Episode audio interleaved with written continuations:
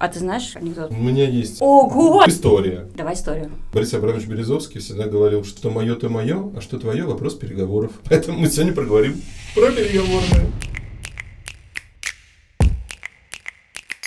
В эфире подкаст «Обитаемый офис». Его ведущие Федор Ощевский. Ольга Артеменко. Подкаст можно услышать на платформах Яндекс.Музыка, Apple Podcast и всех платформах, которые вы себе можете представить. Москва Сортировочная, как я говорю, Москва Товарная. Москва петушки. Москва Петушки – это не платформа. Молодец! Мы все здесь с вами для того, чтобы сегодня сделать удивительными и По крайней мере, мы попробуем. Речь пойдет, по сути, о том, для чего в основном и нужен людям офис. Для коммуникации. Мы же все время говорим, что дизайн интерьера – это коммуникация. Но и пребывание в современном офисе – это процесс коммуникации, поскольку для чисто рабочих задач офис уже, в общем, не настолько нужен. Это уже не настолько единственное, скажем так, место, которое может позволить человеку свою трудовую деятельность, бизнес-деятельность вести. У нас куча для этого есть гаджетов, куча других пространств городе, которые позволяют нам работать тем или иным образом. А вот переговоры, как внутренние, так и внешние, это прям особая статья. Именно, например, у меня есть знакомые, которые говорили, зачем нам офис? На него надо столько тратить денег, а еще же внутренние интерьеры. Нет, мы лучше как-нибудь так. У нас есть коворкинг, у нас где-нибудь в ресторане посидеть и обговорить, но Ну, другой формат. другой формат, конечно. И вопрос своей территории же еще. Конечно, конечно. Для очень многих случаев важен вот этот момент приглашения. То есть очень часто для того, чтобы тебе доверили в каком-то деловом процессе, очень важно человеку прийти и посмотреть, а как ты, собственно, ведешь свои дела, в каких условиях работают твои сотрудники, как ты встречаешь гостей, насколько ты гостеприимен. Ведь все это, это нащупывание доверия. Конечно. Насколько я могу тебе доверить свои деньги? Потому что если я тебе какой-то контракт даю, я даю тебе свои деньги. И ты эти деньги используешь с умом, чтобы я получил то, что я хочу. Или, черт его знает, будет, не будет, получится, не получится. Вот это вот. Ты фирма или ты серьезный партнер? Возвращаясь к экономике построения Конечно, конечно. Все взаимосвязано. На самом деле, мне очень важно об этом снова напомнить, что начиная от входной зоны, о том, какое у вас там растение стоит, умирающее или классное, протертое только что и блестящее. Ты про Да. сотрудника на рецепции? Да. Умирающее растение. И о том, как сотрудники чувствуют себя внутри офиса. Это Да, сами заходя, сами заходя в офис, что они испытывают? Они испытывают радость и желание влиться в рабочий день или унылое какое-то ощущение рутины и выгорания. Но все-таки у нас есть, так сказать, некая миссия, да, того, что мы рассказываем какие-то теоретические базовые вещи, поговорим про типологию переговорных комнат. Грубо можно разделить все переговорные комнаты на два больших типа.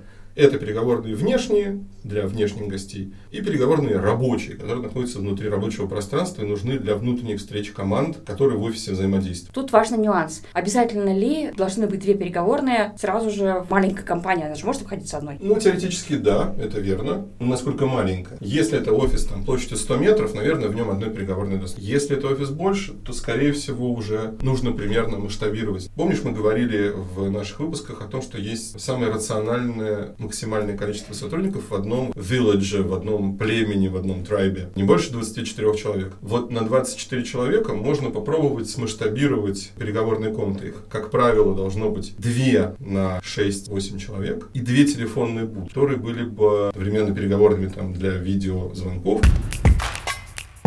Это помещение, которое площадью примерно метр на метр семьдесят, где есть зачастую высокая полка для размещения ноутбука или телефона, барный стул. То есть это место, которое выглядит так, что ты его не превратишь в свой кабинет. Ты не можешь его забронировать на там, несколько недель вперед, и в календаре оно всегда занято, потому что ты там себе строил кабинетик. То есть вот такие хитрости здесь не проходят. Оно не сможет быть удобным для работы целый день, но на встрече по видео, на звонки аудио это удобное помещение даже для двух людей, когда нужно вдвоем поучаствовать в звонке. Чаще всего из экономических соображений такие комнаты делают в строительном исполнении, то есть у них картонные стены, обязательно акустические материалы на стенах, которые устраняют эхо при отражении звука, потому что это самое важное в маленьком высоком помещении, чтобы не было вредного эха, который не дает речи быть разборчивой. И не менее важная вещь для видеоконференции, мы тоже говорили в выпуске про освещение, Послушайте. Послушайте, это хорошая вертикальная вертикальная цилиндрическая освещенность, чтобы лицо человека во время видеоконференции было хорошо освещено, не было кругов под глазами, зеленого цвета кожи и так далее. Так. Уже известно и доказано, что то, как выглядит человек в камере да, в зуме, ему, да, степень доверия влияет, зависит. Да, и доверие собеседника и влияет на его активность.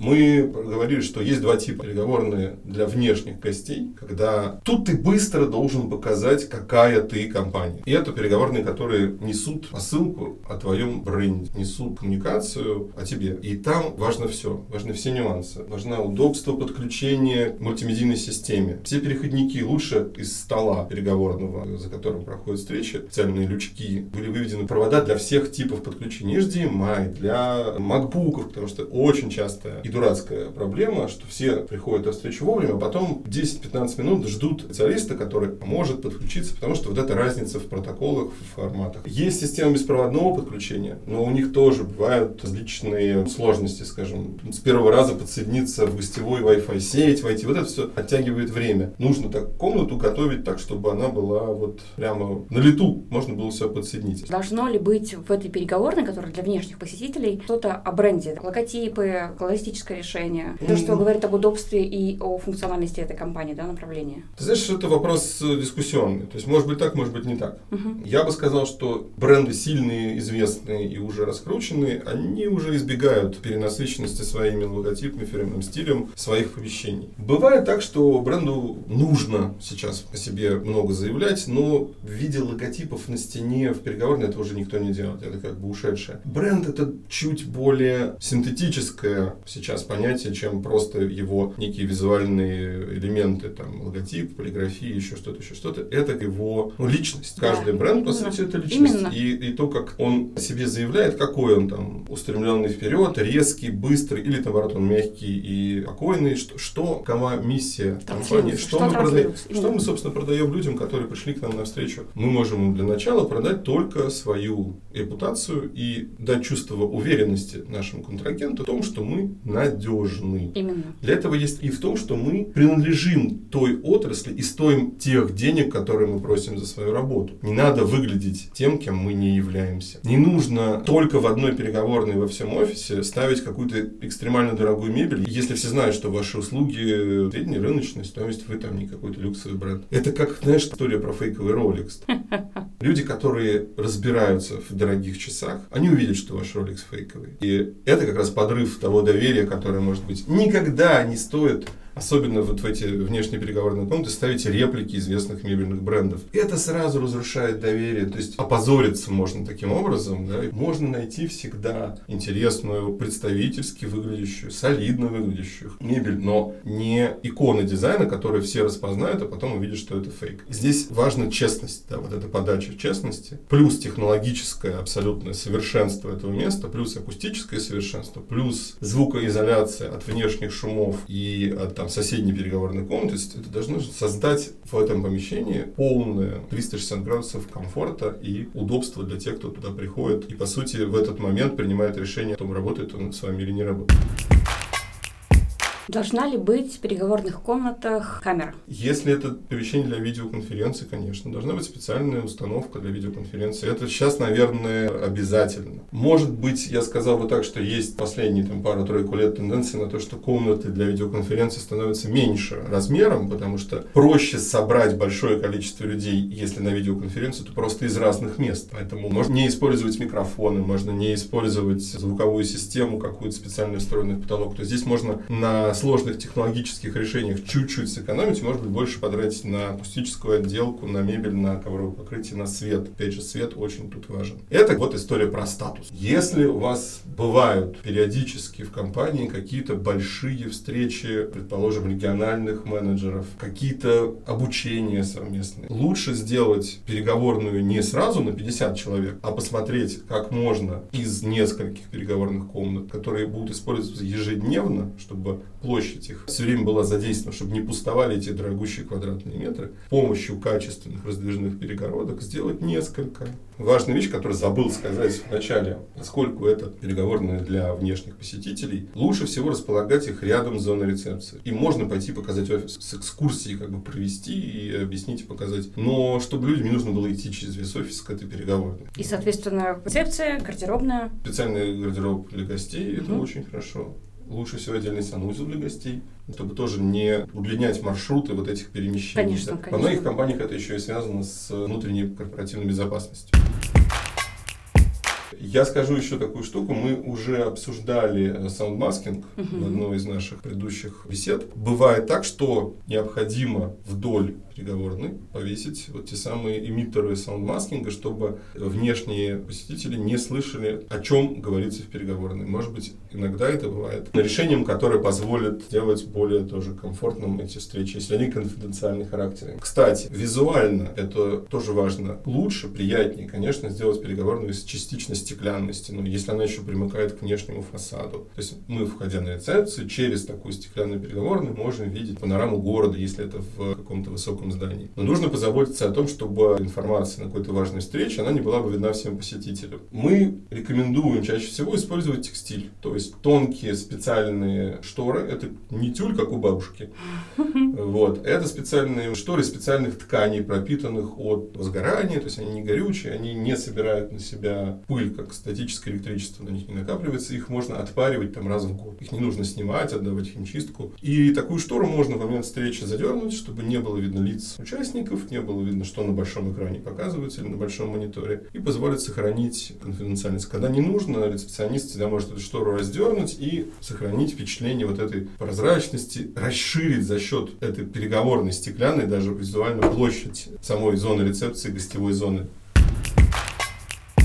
если внешние переговорные, то на какое количество мест они могут быть рассчитаны оптимально? Ну, все-таки зависит от, наверное, и типа бизнеса, и самой площади офиса. Я бы сказал, что стандартная, хорошая переговорная должна вмещать в себя минимум 10. Угу. Вот такая внешняя, для внешних посетителей. 10, максимум 12. Можно посмотреть пример такого как раз решения. В, мы делали некоторое время назад офис для крупной автомобильной компании в бизнес-центре «Алкон» который на Ленинградке, да, и там как раз примыкает в зоне рецепции большая переговорная достаточно, 12 мест, и визуально она как раз прозрачно примыкает к фасаду, и вот очень расширяет впечатление о самой зоне рецепции, делает ее более такой сторной, представительской, наполненной воздухом и так далее. Не китайская компания. Не китайская. Хорошо.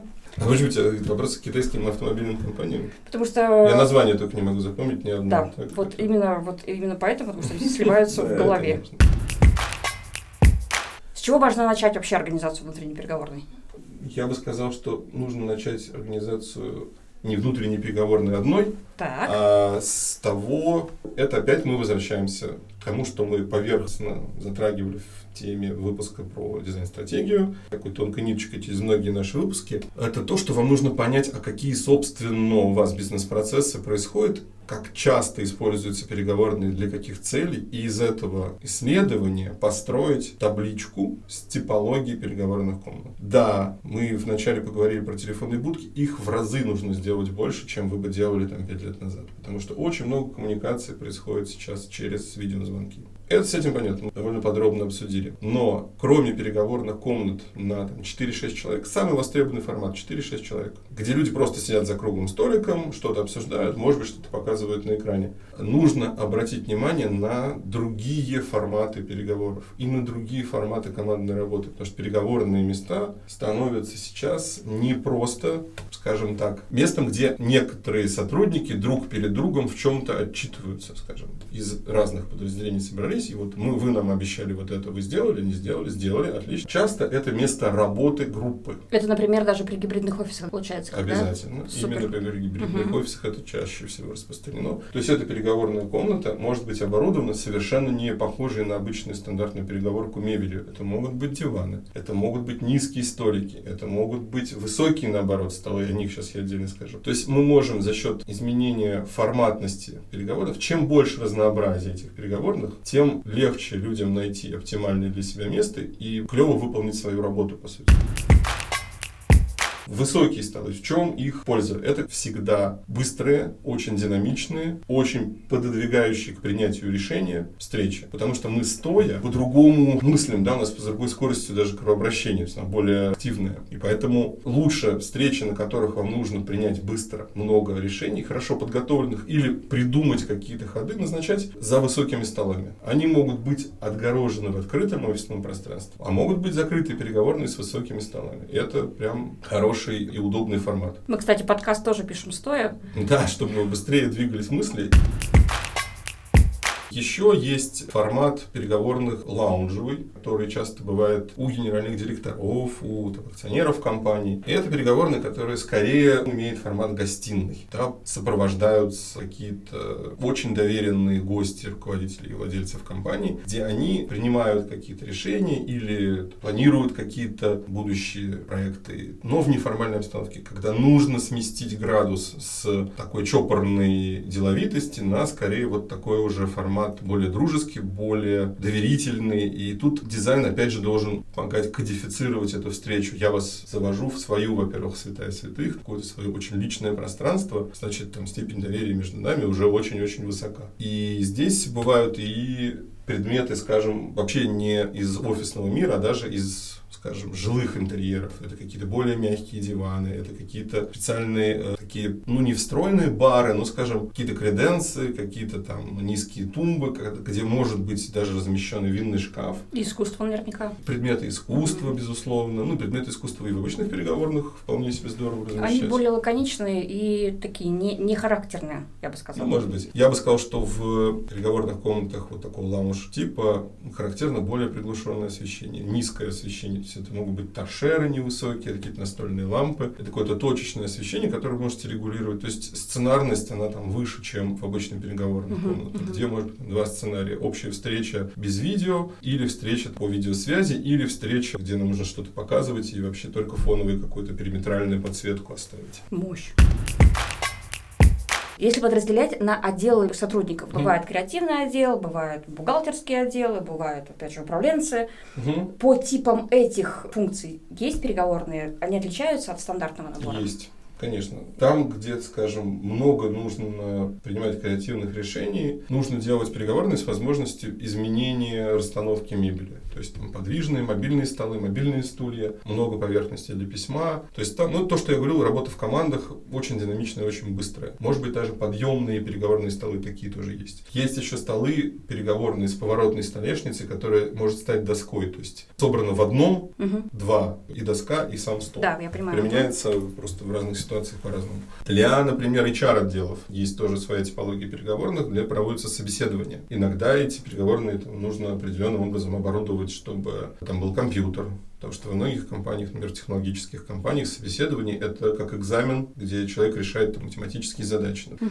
Нужно обязательно проводить с кадровой службой, с HR-отделами отдельное интервью, какие требования к своим переговорным они применяют. Это часть внешняя, а есть еще внутренняя часть, где люди подписывают документы в HR-отделе разные по приеме на работу. Бывает об том, что они увольняют. То есть это бывают, так сказать, довольно деликатные процессы, да, поэтому нужно обратить внимание, да, чтобы эти переговорные были удобны расположены, опять, люди, большой бывает поток в компаниях особенно, которые имеют огромные региональные сети, нанимают десятки людей в день. Поэтому нужно так это организовать, чтобы посетители HR-отдела найма, они не беспокоили другие отделы компании. Это тоже мы упоминали в выпуске, где говорили про ДНК-функции. Вот там ДНК-функции HR — это встречать много новых людей. С одной стороны, убеждать их в том, что сюда нужно прийти работать, с другой стороны, не мешать другим и максимально эффективно проводить те самые собеседования.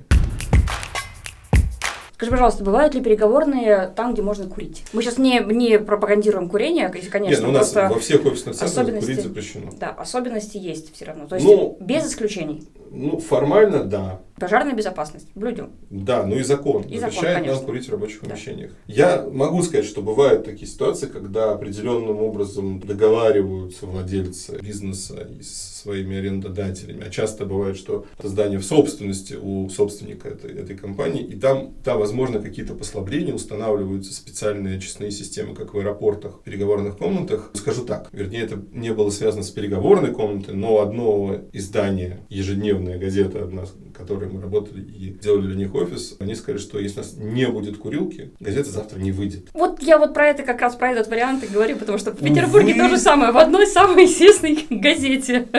Увы, к сожалению, людьми не изжита эта привычка пагубная. Вот. Я много лет не курю, никому не советую. Если это действительно вот прямо на уровне производственной необходимости, то ну, люди ищут некие способы реализовать эту потребность. Они кладут на весы возможность дать своим сотрудникам курить внутри офиса или то, что они будут постоянно ездить вниз на лифте и пропадать на полчаса, Да, это, конечно. теряя кучу рабочего времени, простужаясь, уходя на больничный и так далее, и так далее. Тут как бы мы за все хорошее против всего плохого, но бывает, что так необходимо сделать. Хорошо, бывают внешние, бывают внутренние, бывают специализированные внутренние и адаптированные под гостей внешние. Как этим всем управлять и отслеживать, самое главное, какая, когда и в какое место, время можно туда прийти? Мы этого касались в одном из наших выпусков, когда говорили с ребятами, которые специализируются на системах управления всеми гибридными особенно. Конечно, сейчас современные крупные офисные интерьеры без системы бронирования переговорных не существуют практически. Эта система позволяет совместно владеть Мгм. большому количеству людей большим количеством пространств. Мгм. да. И здесь нужно создавать правила, им следовать и вести, так сказать, электронный журнал этого всего мероприятия. Технологически это очень по-разному может быть организовано в виде приложения, в виде панелей бронирования, которые, по сути, это таблет PC, это там планшет, Мгм. который устанавливается на дверях переговорной, и ты видишь, что сегодня в этой переговорной столько встреч, такие-то люди. Автоматически рассылается, когда приглашение пишется, в какую переговорную человеку нужно прийти. То есть это очень уже распространенная вещь, которая практически стала стандартом. Чтобы не было хаоса, лучше всего это сразу обратить внимание, заложить это в бюджет, и дальше вы будете только себя всю жизнь благодарить, что Предусмотрели. предусмотрели эту, Огромный. да, эту удобную и, главное, полезную вещь. Потому что бывает так, что как будто бы в системе все переговорные заняты, но на самом деле проходишься, а там никого нет. Люди на всякий случай забронировали. Вот нужно, чтобы люди, приходя в переговорную комнату, организатор встречи чекинился, что он пришел туда, что эта встреча реально началась. Потому что если она не началась, то можно так настроить систему, что она там через 15 минут, если чекина нет, она освобождается и попадает в общий слот свободных. Мгм. И это тоже дисциплина и ну, культура. Культура владения общим пространством. Мы все время говорим о подходе ABW, гибрид, что это обязательное сочетание ответственности, свободы, культуры, потому что иначе результат не достигается. Мгм. Мы желаем вам всем прекрасных, успешных переговоров, Удобных и ненапряжных. Что вам всегда сопутствовал успех. Это был подкаст «Обитаемый офис». И его ведущие. Ольга. И Федор Ощевский. Всем пока. Пока!